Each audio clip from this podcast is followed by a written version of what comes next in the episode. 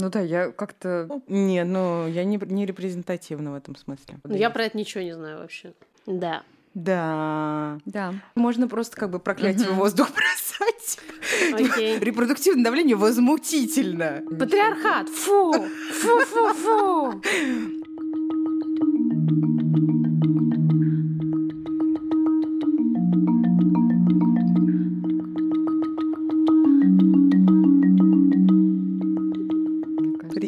привет. Привет. Привет. Опять я? Да. Нет, давайте вы. В обратном порядке давай. Нет, что это? Что это? Что это? Это подкаст «Бережно к себе». Я сейчас реально подумала, что Даша забыла. Что делала такие глаза? Подкаст. Это подкаст «Бережно к себе» о ментальном здоровье матерей. Меня зовут Ксения Красильникова. Ура! Я Маша Карнович Ула. Я послушала тут последнее свое приветствие и поняла, что я реально говорю... Мгм. Карнович. Ула. Карнович Вла. А ты, ты забыла. Ну не помнит она. Ну попробуй. Даша Уткина. Да, успех. Партнер этого эпизода — сервис Ясно, который Машуля, Представляет онлайн-консультации это Даша. который Дашуля. С психологами.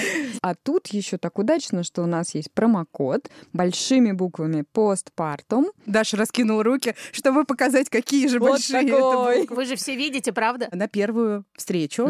А еще в сервисе Ясно очень круто, что терапию можно проходить из любого места, потому что все онлайн, да еще и в своей системе. Ссылка в описании эпизода. В середине будет рубрика «Бережно и ясно». Сегодня мы говорим о том, о чем почему-то мы до сих пор не поговорили. Да, А кстати. не хочется об этом говорить, если честно. Ну, Такая как бы а- противная обо всем, о чем мы говорим, Да. говорить-то не очень хочется. Мы же обычно книжки такие классные темы обсуждаем. А, ну да. Репродуктивное давление. Высокое очень давление, Что это такое вообще? репродуктивное, Репро- высокое с, давление. С какой стороны давит? Вам не давит, кстати? Кстати, Мне уже не давит. Но А некоторым давит. Многим давит, в этом-то и проблема. А так как мы здесь о проблемах говорим, особенно связанных с материнством, Ну и решениях. И решениях. Действительно странно, что мы раньше об этом не поговорили. Давит в основном патриархат. Очень сильно давит. Выдавливает, я бы даже сказала. Я должна поделиться с нашими слушателями. Может, они тоже всю жизнь жили, думали, что из Онегина вот жил и мух давил, что это он мух давил. А давил он не мух. Это такая была метафора маленьким стопкам водки. Не репродуктивно. Но это очень интересно, я такой Но люблю. он тоже какой патриархальный, да, вообще? Онегин? Да. Да он вообще абьюзер поганый. Лишний человек в классике русской литературы. Пушкин. Тоже поганый абьюзер.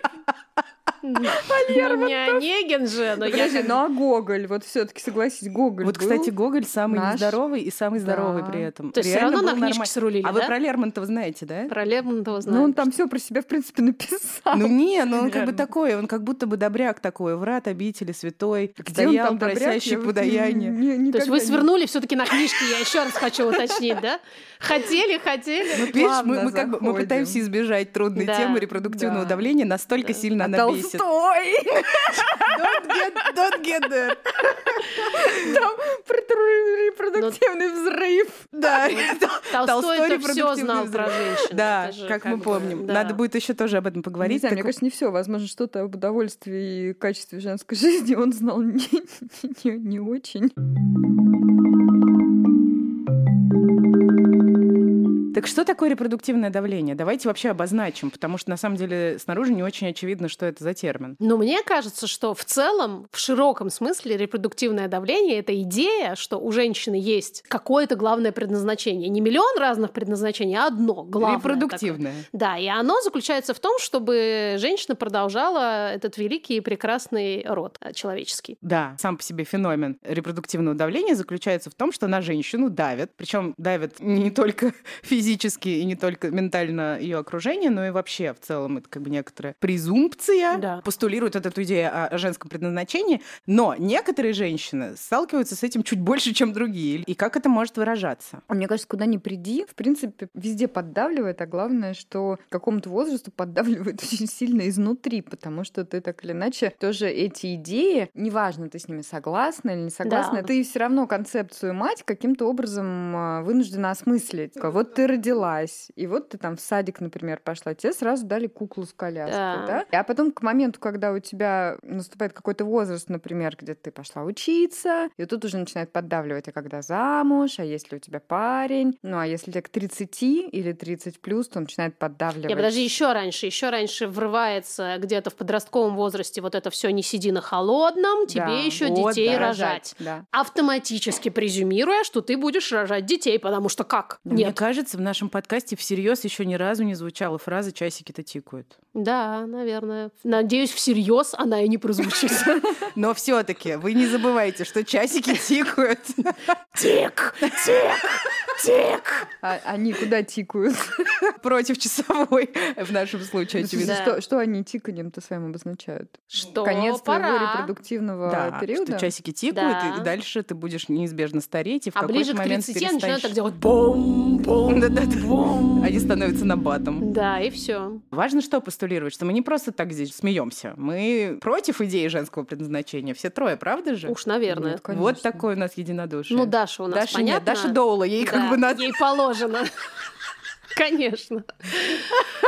А а Все время думают, что я как Доул хочу, чтобы все рожали. Но я Да как я человек, может быть, хочу. хочу. Может быть, Даша хочет, чтобы как Доула, хочет, чтобы женщины в космос И летали. там рожали. М, Да. Представляешь, сопровождение родов на Луне. Ой, представляете, в космосе, если Интересно, младенец, кстати. то он же сразу левитировать Как- а как интересно, кстати, родовая деятельность проходит в условиях невесомости? Тоже Надо интересно. исследование Это провести. как роды в воде?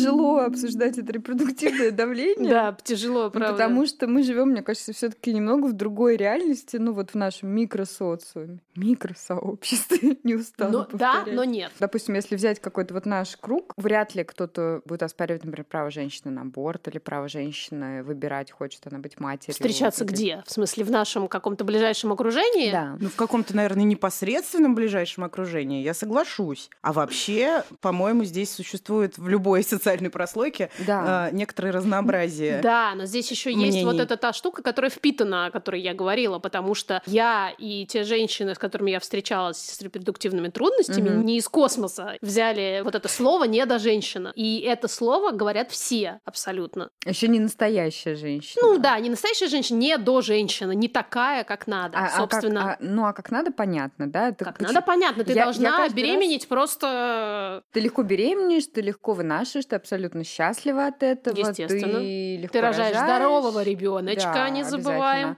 Даже если у тебя все разорвалось или там что-нибудь пошло не так с твоим здоровьем, тебе все равно, потому что, во-первых, ребеночек здоров, во-вторых, Да. через полтора месяца будет добра с мужем, вернись Тебе не должно быть все равно, собственно, потому что тебе нужно как раз поскорее вернуться к э, размножению. здоровой сексуальной жизни. Да. Которая тоже нужна для того, чтобы продолжать свою репродуктивную функцию реализовывать. Если вы еще не забыли об этом, вот для Да. чего она нужна. Очень часто есть как раз это переживание, что действительно там я не до женщина. И оно такое очень какое-то сложное, потому что на рациональном уровне обычно есть ясность, что ну все женщины могут быть разными, Ну, тра-та-та-та-та. конечно. Но когда вдруг, особенно если это утекает вот в сторону материнства или сексуальности, или вот, да, каких-то таких, в кавычках, женских вопросов, то там все время возникает действительно вот эта как ведическая женщина, откуда она берется, Она да, в таких, как мы. Просто из любой образованной кандидатки наук вылезет ведическая женщина все равно. Ну, потому что этим пропитана вся культура, вся. А чем этим-то? Мы все родили. Это выполненное предназначение уже? Можно расслабиться? В целом, да. Я тебе хочу сказать, что меня сильно отпустило в этом вопросе. А Как- тебя, Ксукс? Мне все время ужасно неловко, потому что я возвращаюсь к своим привилегиям. Они, конечно, тоже не с потолка взялись, но у меня нет никаких проблем. Ну, тебя Думаю, не давило и не давит. У меня было вот ровно то, все, что ты описала, не сиди на холодном, тебе еще рожать. Это было, конечно, из разных мест, от ближайших родственников постоянно. Это во многом меня сформировало там как продукт патриархального общества, потому что, ну, семья у меня была довольно патриархальная. Да, это все было в моей системе ценностей. А потом, когда случился вот этот некоторый переворот, не един момент, но тоже, но довольно быстро, это перестало как бы вообще для меня существовать. Я вообще думала, что вот у меня мое женское предназначение это значит быть матерью, потому что я должна быть очень хорошей матерью, и вот все. Я не отделяла себя от вот этого дискурса. Мгм. Ну, по большому счету, уже ближе, видимо, к... ну, то есть или даже после родов я стала это все подвергать сомнению.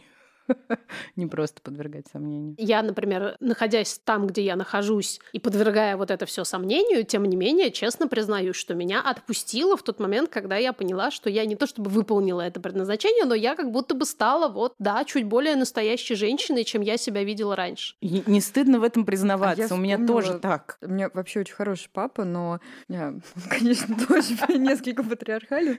Один раз все в жизни мне такое вообще сказал, на какой-то волне, видимо, душевной близости, но я помню, что меня так это в ступор поставило. Я никогда не ожидала от него таких слов услышать, когда я что-то там рассказывала. Вот, у меня там в работе, вот это, вот то, ну какие-то такие успехи на не материнском поприще. И папа так все выслушал, говорит, ну ты о своем настоящем истинном предназначении не забывай. И я сейчас такая, в смысле, о чем ты? В каком предназначении? И поняла, что он имеет в виду что-то в духе там быть вот э, женщиной, матерью, этим всем. Mm-hmm. И я была такая, воу, да ладно. Но мой папа, с которым там мы могли в любые приключения вообще пуститься, тоже в голове такой держит. Ну все, ну все держат. Ну а куда ты от этого денешься? Ну вот это очень интересно про то, как все-таки мы продукты общества, в котором mm-hmm. живем. Это как бы вообще нельзя отрицать. Потому что я тоже замечаю, что есть такая тенденция пытаться это отрицать. Нет. Ну, собственно, если бы это так было, то, возможно, у нас было бы гораздо меньше проблем с самими собой. Абсолютно. Ну, я, например, точно скажу, опять же, я часто рефлексирую свой опыт репродуктивных трудностей через эту призму и понимаю, что если бы это не давило бы из всех вот этих мест, то тогда я переживала бы только ту часть, которая касается моего собственного желания получить нового человека, там, пережить опыт беременности и так далее, без относительно оценки mm-hmm. того, какая я при типа, этом женщина. Вы поженились, э, и вот все дальше сидят и ждут. Да? Когда? Когда? Ну, и это, опять же, весь, э, веер вопросов вот этих вот, э, а что, когда ребеночка, а не думали ли, и дальше, а когда за вторым, и вот это все презюмируется, что в принципе ты должна как с пулемета всю жизнь, пока дышишь, как бы. Снова вспоминается Лев Николаевич и его жена.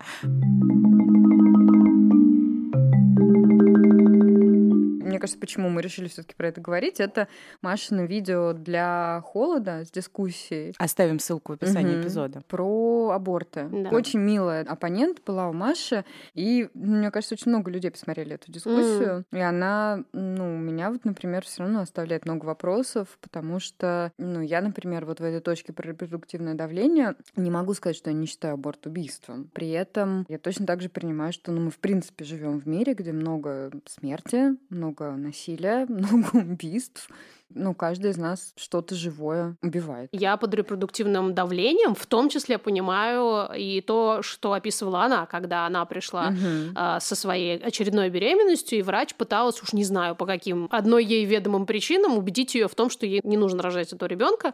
Примите таблетку, там ничего нет, говорила она ей, и это ее э, Александру угу. сильно травмировало. И это тоже репродуктивное давление, потому что это репродуктивное давление это все, что кроме тебя, все, что кроме тебя, что предполагается, что какой-то любой другой человек знает, нужно тебе рожать или не нужно. Запрет. Антиабортная аборта, риторика да, это запрет. самый экстремальный вид, который можно только представить, потому что он влияет не только на самих женщин, которые проходят иногда через просто чудовищные испытания. Я тут на свою голову угу. посмотрела сериал на эту тему небольшой про Северную Ирландию, которая только в девятнадцатом году декриминализировала часть абортов, не всех, часть. Как сериал называется? Три семьи называется, Three Families. Там показаны две истории двух женщин, которые должны были пройти прерывание беременности из-за аномалий плода, угу. несовместимых с э, жизнью в обоих случаях.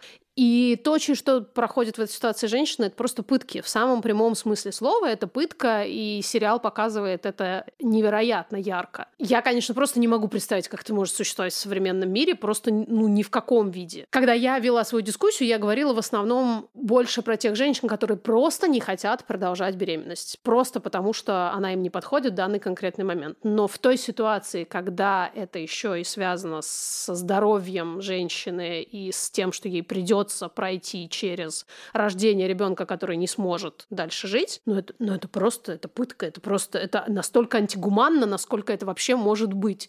И сериал показывает то, насколько общество продолжает двигаться по этим рельсам, на которые оно встало, не угу. задумываясь дважды, что вообще сейчас происходит, потому что там показывают, как разные социальные службы, как медики отфутболивают все эти женские а, слезы и причитания, и слова на тему, как вы можете так со мной поступать, поступать, потому что так, так положено, так ну, заведено. Да, и мне кажется, что ровно поэтому нам к этому сложно подходить, потому что, ну, реально воспламеняется вся душа. Да, правда. А, ну, а, ну, а с другой как... стороны, мы живем в стране, где все ровно наоборот. Долгое время было, где аборт был просто средством контрацепции. То, что я знаю от своей мамы и про ее подруг, их не то, что меня осуждали, когда они приходили на этот вполне себе легальный аборт, его, например, могли делать без э, да. анестезии, со словами, ну, мы знаем, какие там все, даже не буду произносить, все знают, какие там фразы обычно. Да. И в качестве, то есть это как Но бы... тут форм... опять, когда эти же женщины приходили рожать к тем же врачам, они слышали те же самые слова. Ну, в принципе, да, это вообще общая система не, не, не про аборт, насилия а, вообще. А, да, про уязвимость женщины, про вообще, ну, какую-то непереносимость встречи с сексуальностью, да, в да. любом виде, что вот нужно сразу как-то обесценить эту часть. Да. Можно я скажу? Очень важно. Да. Женщина имеет право на аборт. Угу. Никто, никогда, никакие люди, никакие государства, никакие корпорации не имеют права посягать на женские матки. Меня очень книжка как-то впечатлила, я про нее тоже говорила уже, она так называется «Аборты». И там э, психолог исследует такой феномен, когда женщина много-много-много делает абортов, и вроде бы у нее были все возможности избежать беременности, но она продолжает вот к этому возвращаться. И она смотрит вообще, а что еще это может значить для женщины. И у нее такая вот мысль, которая меня очень напугала, потрясла, но она кажется мне какой-то тоже такой правдивой, да, и в обратную сторону, почему на женщин так хочется давить, да, потому что она может создать жизнь, и она действительно может убить. Это какая-то такая ну, сила ужасно. огромная, которая да. Э, мужчине недоступна совсем никак. Да, ну и никому, кроме этой женщины, да, которая вот сейчас принят решение, недоступна. Это психоаналитическая книжка, книжка, поэтому там много рассматривают всякой динамики, почему и как и угу. что. Но, тем не менее, э, я, например, да, когда думала про аборт, я тоже чаще думала, ну, допустим, про женщин, которые по какой-то причине не хотят, или вот, да, про ирландские все эти кейсы. Но я совершенно не рассматривала даже мысль о том, что есть женщины, которые, ну, как будто бы выбирают, например, аборт. Ну, вот об этом и речь, что здесь, в принципе, давление заключается в том, что кто-то считает вправе вообще транслировать какое-то свое мнение на эту тему. Неважно, как какое? Хочет женщина доносить или хочет женщина прервать? Здесь человек, который как бы представляет собой условное государство, социальную систему, медицинскую систему, должен единственное, что делать, это спрашивать. Все. А еще мне так интересно, как вот вся эта история про акушерство, роды и прочее, как сейчас вот опять такое черно-белое мышление появляется, да, совершенно не холистическое, про то, что вот когда говорят, вот аборты пусть одни люди делают, а роды принимают другие, как же они этими руками, все все сразу. И мне вспоминается «Моя нечестивая жизнь» называется книжка, про акушерку, которая, собственно, помогает женщинам, в том числе избавляться от беременности нежелательной. И ведь это же, ну вот правда, суть акушерства, да, что это про женское здоровье от там первых месячных до менопаузы, такого акушерства И все, что там внутри да, есть. и все, что внутри. И я в какой-то момент наткнулась тоже, вот изучая всякие традиционные подходы, на какой-то авива метод, где женщин обучают стали при помощи а, физических упражнений профилактировать, э, собственно, беременность. Угу. Это же вопрос, с которым женщины сталкивались всегда. Да. Да, ну конечно, это все существует много веков. И, про... и много веков женщины испытывали это давление, потому что конечно. вся вот эта история про ведьм, которые были в основном акушерками, да, ведь это же вот эти женщины, угу. которые искали свою независимость. И как жестко они за это платили. Угу. И вот пару лет назад в России провели соцопрос, согласно которому 75% респондентов ответили, что до 30 лет современная женщина должна завести детей. Угу. Задолжавшими тоже мужчин посчитали лишь 40% опрошенных. То есть... Один мужчина на две женщины. Да, рафли. Так ну, можно до 30 да. успеть, в принципе. Более 40% осуждают женщин, осознанно выбравших не иметь детей. А мужчин? Угу. Ну, мужчин-то что осуждать? Там даже такой вопрос Ты мужчин видела? Кто их может осуждать? Ну, ну и 61% считают рождение и воспитание детей основным предназначением женщины. Mm. Такую штуку хочу сказать, что вообще все это еще называется пронатализм, как система взглядов политика. и политика. Да. И в принципе в России это как раз вроде и пропагандируется пронатализм. Да, вот этот как? весь материнский капитал, Конечно. он как бы для этого. Да. И все обсуждения вокруг э, вариантов, как бы нам запретить или усложнить аборты, они тоже вроде угу. бы для этого, для того, чтобы демографию улучшать. Какими интересными способами выбирается улучшать демографию? Да, спойлер Спойлер, мировая практика показывает, что запрет абортов никаким образом не повышает рождаемость. Ой, а у меня была такая прикольная еще книжка про репродуктивную политику в нацистской Германии. Там как Там раз... было много всего интересного. Помимо вот этого интересного, о котором приходит сразу в голову, у них были тоже выплаты всякие и обеспечение, значит, вот этих прекрасных арийских детей, и запрет на аборт, по-моему, тоже были, и все остальное. И, в общем, вся книга о том, как это не удалось. Да, совершенно. Что ни одна из этих мер не подействовала, и, собственно, э- это было тоже большой проблемой, потому что расчет был на то, что прекрасные арийские женщины, они будут рожать, рожать, рожать, но оказалось, что, в общем, ты не можешь заставить женщин рожать, просто дав им деньги. Потому что, спойлер, хочется рожать, когда ты чувствуешь себя безопасно, а когда ты рожаешь ребенка, ты хочешь чувствовать себя безопасно ну, в следующие лет 20 хотя бы. Да, не можешь этого гарантировать, но хочешь на это хотя бы рассчитывать. И вообще, мне кажется, для России пронаталистская политика вполне хорошая стратегия для выживания, да, потому что страна огромная, людей мало, становится все меньше. Замещать мигрантами сложно, потому что просто, ну, где-то столько людей найдешь, да, для этого всего. С другой стороны, очень жалко, что возможность это есть, да, но вот этот материнский капитал, ну, ты даже не можешь потратить его на те вот 120 тысяч оплаты депрессии, лечения, да. Ну, естественно, да. Ну, Какая депрессия это, я не понимаю. Ребенка родила, счастлива должна быть. Предназначение выполнила и государству помогла. На пенсию вон Ты иди. Супер, девчонка. На пенсию. Вот тебе баблишка. Слушайте, а еще же есть вот такая штука, что это как-то все в риторике очень часто бывает завязано на соматическое здоровье. Вот это то, что гинекологи говорят, родишь и все пройдешь, и все Мгм. пройдет. Это же, ну, правда, некоторая существующая идея в медицине. Да. Ну, и некоторые исследования действительно показывают, что там, если ты кормишь грудью, например, определенный срок, то у тебя снижаются риски там определенной онкологии, но повышаются другие риски. А еще есть варианты, когда ты не кормишь грудью, и тогда вообще получается полный Но Всё зря. срок большой, а процент небольшой. Это как когда толстым людям говорят, что все их проблемы от веса, и таким образом Да. очень часто пропускают и Мгм. игнорируют какие-то серьезные Мгм. заболевания. Меня бомбит, потому что дальше, если уж мы окей, хорошо, вот такие все традиционалисты и так на это смотрим, где, черт побери, несколько недель восстановления после родов и поддержка Мгм. для женщины, потому что это не может быть так, что ты сначала вынашиваешь, рожаешь, кормишь, Как традиционная да, женщина. а потом, как нормальная женщина, На завод. В рыночной Да, экономике. в рыночную экономику, на завод, декрет, вот это все. А, а гормоны куда тогда деваются? У тебя А стресс. гормоны все. Так нет, а дальше как материнский бы- инстинкт, он просто заполняет собой он пространство откуда вокруг тебя. берется? Как? здесь. Он же инстинкт, он же берется из ниоткуда. Ну что непонятного? Поэтому, ну, Даш, ну не ищи, пожалуйста, формальную логику. Как говорит один из наших любимых стикеров, Д логика. Не зря это именно Д. Да. Да. Ну, это большой обман про соматическую историю, потому что действительно, ну, мы же это слышим часто, ой, у меня выровнялся цикл после родов там или еще что-нибудь. Ну, а то, что у кого-то, например, случился HELP-синдром, да, после которого человек в коме, мы про это не слышим. Ну, из кома довольно сложно просто. Прокричать обо всем, что было. Да.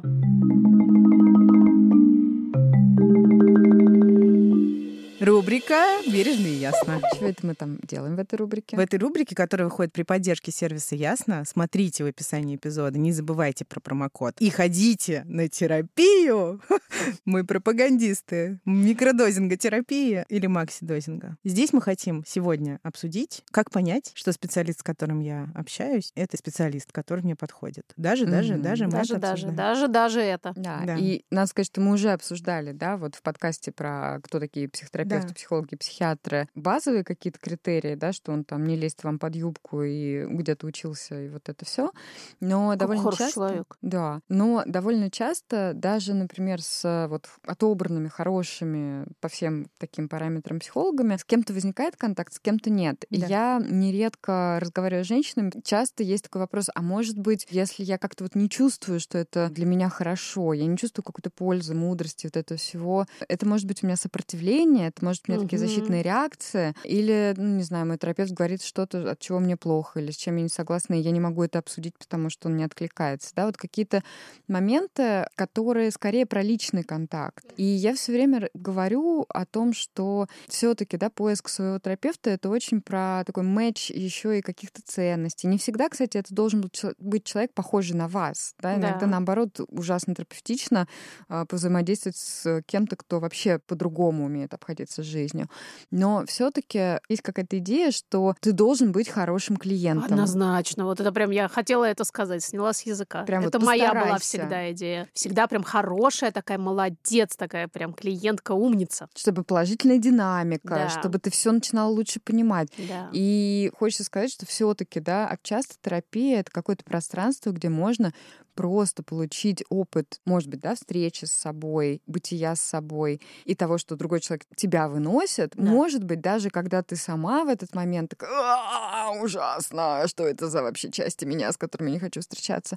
И, ну, это вот какие-то штуки, которые, мне кажется, даже на уровне тела, да, можно отслеживать. Мгм. Ну, то есть, если, допустим, ты общаешься с человеком, и у тебя все напряжено, да, ты там поджала плечи, ты как-то сидишь так, что у тебя затекло что-нибудь, и ты выходишь, и у тебя нет вот этого ощущения Ты выходишь таким уставшим, да. Таким Уставшим уставшим, иногда да, но не в смысле, что вот это вот э, после тяжелого дня мы расслабились, Да. а именно таким, как будто ты сейчас, я не знаю, Ну, как будто ты отражал какую-то атаку. да, что-то или- такое. Не как ты там позанимался в фитнесе часок или побегал, а как будто бы ты делал что-то очень мучительное и такое нерезультативное. У меня просто был опыт, когда мне было дискомфортно с терапевткой довольно долго, и я не могла ни себе, ни ей в этом признаться. И это действительно было связано с физическим напряжением в том числе. И вот это вот ощущение, мне кажется, оно очень специфическое, когда ты не можешь открыто и комфортно сказать о своем неудобстве или вот признаться, что мне здесь что-то не очень. Я бы вот на это очень ориентировалась. При том, что, да, какие-то базовые правила этические соблюдаются в этом процессе. Да, потому что ум часто здесь включает вот это ты плохой пациент, Да, ты да. плохой клиент, но Клиента. тело оно обычно подсказывает. Так Да. что ориентируйтесь на эти вещи тоже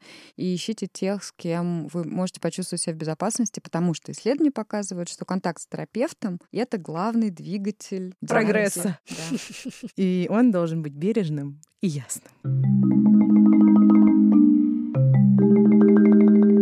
Частные случаи репродуктивного давления выглядят как то, что, э, не знаю, за тобой могут ходить твои родственники, твои родители или свекры со словами, что а ну рожай, а ну рожай, а ну рожай. И я не представляю, насколько это мучительно. А потом рожаешь, и они такие, а, что? Да, где?» Кто, где, А мне на дачу! Мы уехали. Билетик большой купили. Знаешь, но мы вот начали говорить про презервативы, про то, кто в какой момент э, вообще их должен надевать, и про историю, где нет доверия, допустим, между людьми, и есть обвинение, что вот, она сказала, что она пьет таблетки, или часто, мне кажется, я думал, что она пьет таблетки, а вот так вот Мгм. произошло. И я все время думаю, что, ну, если ты не доверяешь человеку, зачем в него кончать? Но щас- если речь идет о семейных отношениях, да, Мгм. где, собственно, презерватив вроде как не применяется, потому что это семейные отношения, то вообще довольно кринжово, что у вас нет доверия по этому вопросу. А если речь идет не о семейных отношениях, почему ты вообще снимаешь презерватив, Да. э, даже если она пьет таблетки? И Вообще безотносительно темы беременности. Да, ну как бы он не только для этого придуман. Есть просто огромное количество мужиков, которые говорят, я в принципе не Да. пользуюсь презервативами. Когда И- я была молодая и глупая, у меня был такой опыт, я э,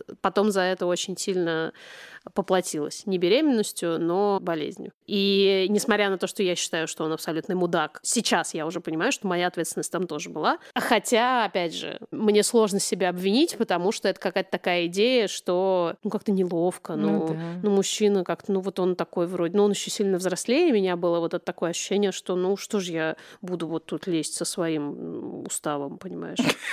самоваром и пряником. Сейчас, конечно, это как просто с другой планеты какая-то история. Я не могу себе сейчас даже близко такого представить. Но, к сожалению, мне кажется, это некое тоже влияние массовой культуры, которое как-то мужчину ставит выше в этом вопросе. Я несколько раз уже видела в вопросах на Нэне такие истории, когда девушки говорят, что я родила ребенка, потому что муж хотел ребенка, Мгм. и мы договаривались, например, что это будет в основном его ответственность, я не знаю, там в каком формате. Бугага. Да. А теперь я разбираюсь с последствиями. Мгм. Вот это тоже звучит как-то очень печально. Очень часто такое как раз именно говорят про бабушек, про свекровь, там про маму, да, когда Да. говорили, ты, пожалуйста, ты нам буквально отдай и, и все, да. А потом оказывается, что они, у них дача, картошка, карьера и не знаю, что свидание. И вензеля. Мы сейчас говорим про то, что, ну, если это семейные отношения, то там как бы не предполагается презерватива. И тоже вопросики возникают, потому что, ну, разные семейные отношения, ситуации. Ну, разные, да. И сразу хочется вспомнить, конечно, Риту Логину с ее подкастом про ВИЧ, потому что мы знаем, что часто женщины обнаруживают у себя ВИЧ ровно в момент, когда они встают на учет женскую консультацию. И впервые сдают этот анализ Мгм. вообще. Ну, потому жизни. что с чего бы им его сдавать, все было хорошо. Да, но это опять же, это не про как таковой презерватив, а про доверие э, и про то, как устроены эти отношения. Почему так происходит? Потому что женщина презюмирует, что у них моногамные отношения, а мужчина, оказывается, был другого мнения. Все, все, что мы да, сегодня за обедом обсудили на тему открытого брака, который часто в Москве почему-то открывается в одну сторону и как-то в тайне от другого партнера. И кажется, это не то, что имели в виду. Ну, понимаешь, и в Да. этой ситуации тоже не очень понятно, что делать, потому что ты либо как бы разговариваешь честно, и, например, тебе честно, глядя в глаза, говорят, нет, нет, нет, у нас с тобой эксклюзивные отношения, и дальше ты либо принимаешь это на веру, либо ты не веришь и, скажем, по какой-то причине говоришь, давай все-таки пользоваться презервативами, и тогда ты все время живешь в семье с человеком, которому ты не веришь.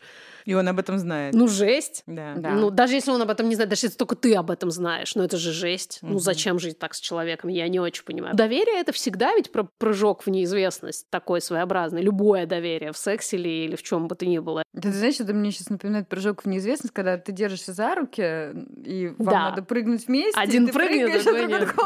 Да, да, Блин, а так бывало часто. В детстве перед Да. бассейном. да, да. Игра такая была. Вот, видишь, мальчишки продолжают в нее играть просто. Шалуны. Пусть друг с другом играют в конце концов.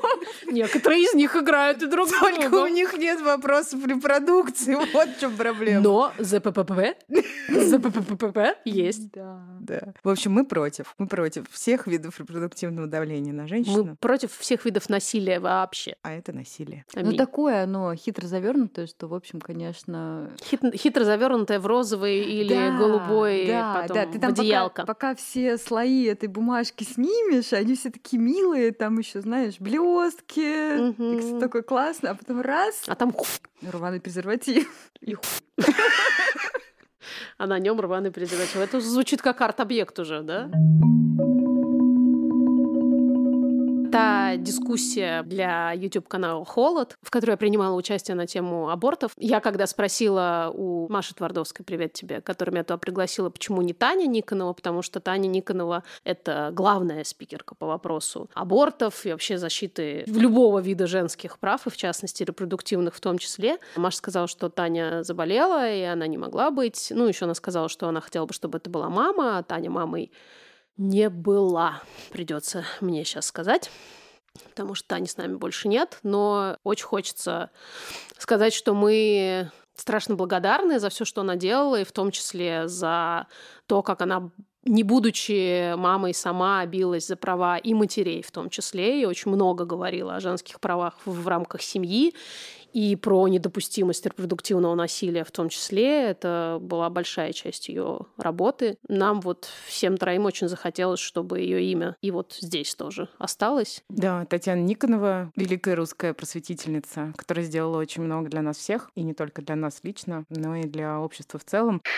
Жена хранительница очага. И даже если плевать ей на очаг, может, он даже замуж не хочет, пускай она сидит и страдает, что она не соответствует этому образу.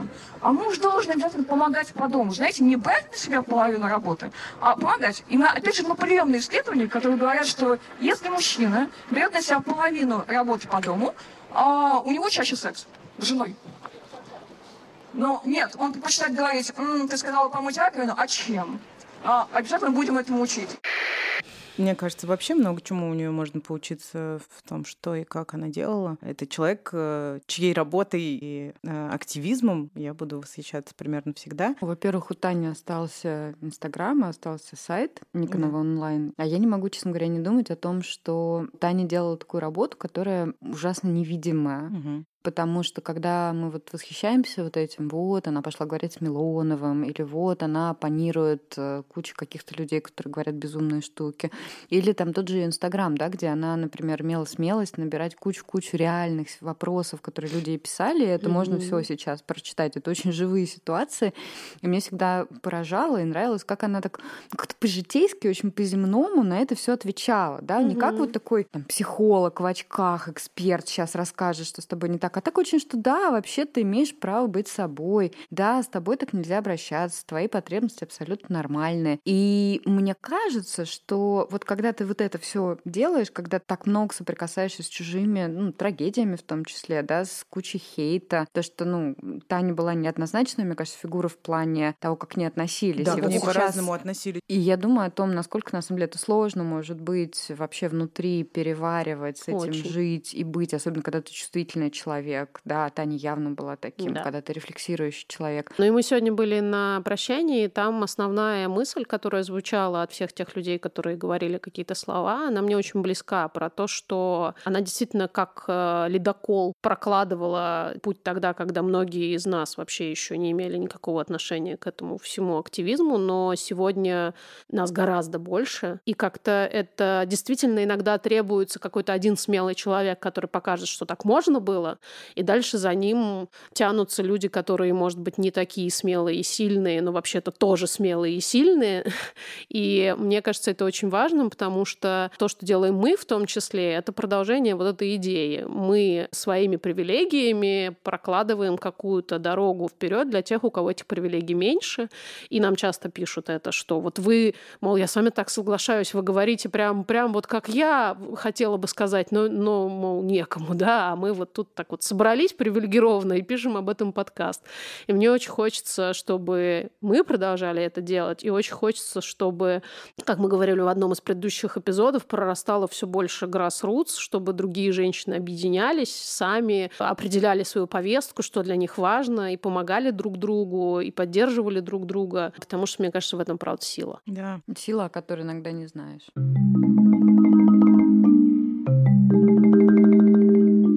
Нас сегодня такой грустный, наверное, скорее все-таки подкаст. Да что-то мы вообще не уже, Да, не да, огонь, Да. не торт. Да. Ксук сейчас посмотрела на меня такая. Я просто я не поняла. Нет, нет, я просто такая... Не ржем, а все что-то серьезные такие, серьезные. Ты не помнишь, как это начиналось? Вы забыли? Да, я уже забыла, видишь, как хорошо. Это так классно. мы- К тому мы- моменту, как ты смонтируешь, я вообще уже ничего помнить не буду. А, это удобно, да. Мне кажется, мы ржем всегда, но действительно как-то за последний месяц было столько всего со всех сторон, что Под повзрослели слегка. Опять. да, смешинка уже в последнем издыхании смешинки. Спасибо вам и пока. До следующей недели. Пока. Пока.